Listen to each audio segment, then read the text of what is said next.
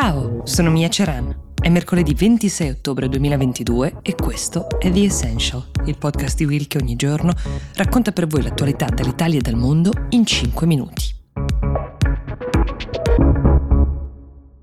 Che bello, arrivo al weekend. Tu che programmi hai? Io? Tre giorni di concerti, avventure in VR, calcetto con droni e molto altro. Mi prendi in giro? Che vivi nel futuro? Non ti prendo in giro. Dal 13 al 15 giugno il futuro arriva a Bologna. Al VMF We Make Future, la fiera sull'innovazione, puoi seguire oltre 100 eventi. Talk, concerti e show. Beh, allora vengo anch'io al VMF. Dai, prendi il ticket. È un'offerta a partire da 9 euro. Ci vediamo a Bologna Fiere. Vai su wemakefuture.it. Allora, ieri il nuovo governo ha ottenuto la fiducia alla Camera, è un passaggio abbastanza formale, è sancito dalla nostra Costituzione ed è necessario di fatto per far iniziare il lavoro e le attività del governo, deve essere chiesta appunto entro dieci giorni dalla formazione. Il Premier o la Premier, come in questo caso, chiede la fiducia di fatto con un discorso e quello di Giorgia Meloni ieri ha stupito molte persone anche se con giudizi molto diversi. Qualcuno l'ha visto più come un discorso prettamente finalizzato a ridefinire un'identità, diciamo. Meloni ha detto delle frasi che non aveva mai pronunciato prima almeno non con questa chiarezza, ha dichiarato di non avere alcuna simpatia per i regimi totalitari, incluso il fascismo, ha detto che le leggi razziali promulgate da Mussolini sono state la pagina più buia della storia italiana, testualmente una vergogna che segnerà il nostro popolo per sempre e ha poi stirato un lungo elenco di donne che prima di lei hanno contribuito a rompere il cosiddetto tetto di cristallo. Ha citato Nilde Iotti, ma anche Samantha Cristoforetti. Ha chiesto che questo governo venisse giudicato sui fatti fatti e non sulle intenzioni, per come sono soprattutto dipinte dagli avversari, ha spiegato. In particolare ha citato il tema dell'aborto, che come sapete e come vi ho raccontato è uno dei temi che desta maggiore preoccupazione, vista la scelta di un ministro ultraconservatore per la famiglia. Meloni ha detto che tutte le speculazioni su cosa possa cambiare in questo senso verranno di fatto smentite nel tempo e dall'opera del governo. Ecco, soprattutto su queste dichiarazioni dichiarazioni le opinioni sono varie e divergenti. C'è chi la loda per aver voluto chiarire la sua posizione su temi che forse necessitavano un chiarimento una volta per tutte.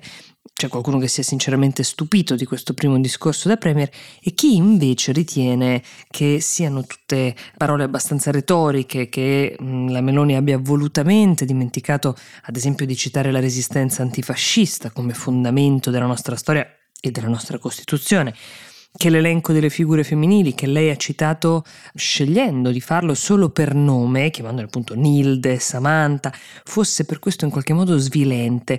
E anche che a livello di contenuti ci fossero poche informazioni, questa è la critica principale, su quel che intenda fare alla guida del paese. Ad onore del vero va detto che raramente i primi discorsi per la fiducia dei premier che si sono succeduti negli anni portassero, diciamo, grande concretezza, sono sempre stati più delle linee guida generali.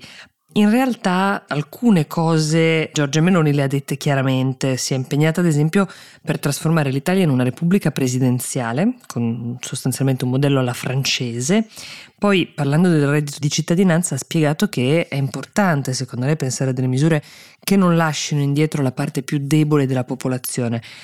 Oggi è prevista la votazione al Senato dopo quella alla Camera, anche qui data diciamo la comoda maggioranza che questo governo ha in entrambe le Camere, di sorprese non uh, se ne prevedono, ma di polemiche sicuramente. Un tema chiave che il nuovo governo dovrà affrontare è certamente quello del prezzo del gas e deve essere stata accolta con una certa gioia da questo prossimo governo la notizia che il prezzo del gas sia sceso negli ultimi giorni tornando ai livelli di giugno. Parliamo di circa 100 euro al megawattora, una cifra sempre alta, però niente di paragonabile ai 300 euro, ad esempio, del picco eh, dello scorso agosto. Come mai stanno scendendo questi prezzi? Allora, il primo motivo è di natura climatica, come Avrete notato questo è un autunno abbastanza atipico, è molto mite, fa ancora molto caldo, non si stanno usando i riscaldamenti. C'è anche un tema a livello europeo, questo, che alcuni venti del nord Europa hanno permesso di sfruttare di più l'energia eolica, riducendo di fatto la richiesta di gas da bruciare nelle centrali termoelettriche. E poi c'è un tema, invece questo è merito dei vari governi, di stoccaggi. Gli stoccaggi sono quei vecchi giacimenti di gas che una volta svuotati vengono di fatto utilizzati per accumulare del gas acquistato negli scorsi mesi quando i prezzi appunto erano più favorevoli. Eh, vista la crisi sono stati riempiti questi stoccaggi molto prudentemente e avere le riserve piene condiziona il prezzo. L'Italia in questo ha fatto un ottimo lavoro con Draghi, gli stoccaggi sono pieni al 94% che è più della media europea. Il fatto che ci sia in questo momento in Europa più gas di quanto non ne stiamo usando fa di fatto abbassare la domanda. Non è ancora scritto, ma sembra plausibile tra l'altro che la UE riesca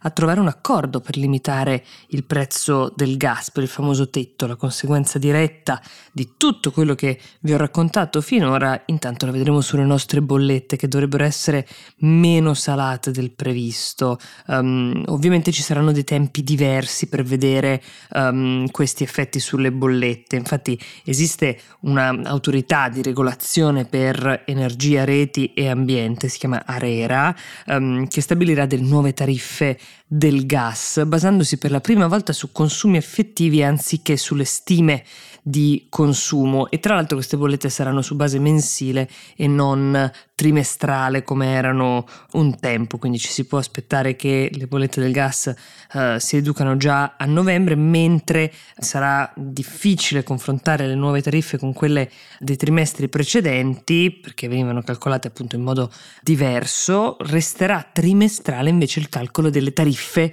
uh, dell'elettricità e le eventuali riduzioni, se ce ne saranno, le vedremo soltanto a partire da gennaio. The Essential per oggi si ferma qui, io vi do appuntamento domani e vi auguro una buona giornata.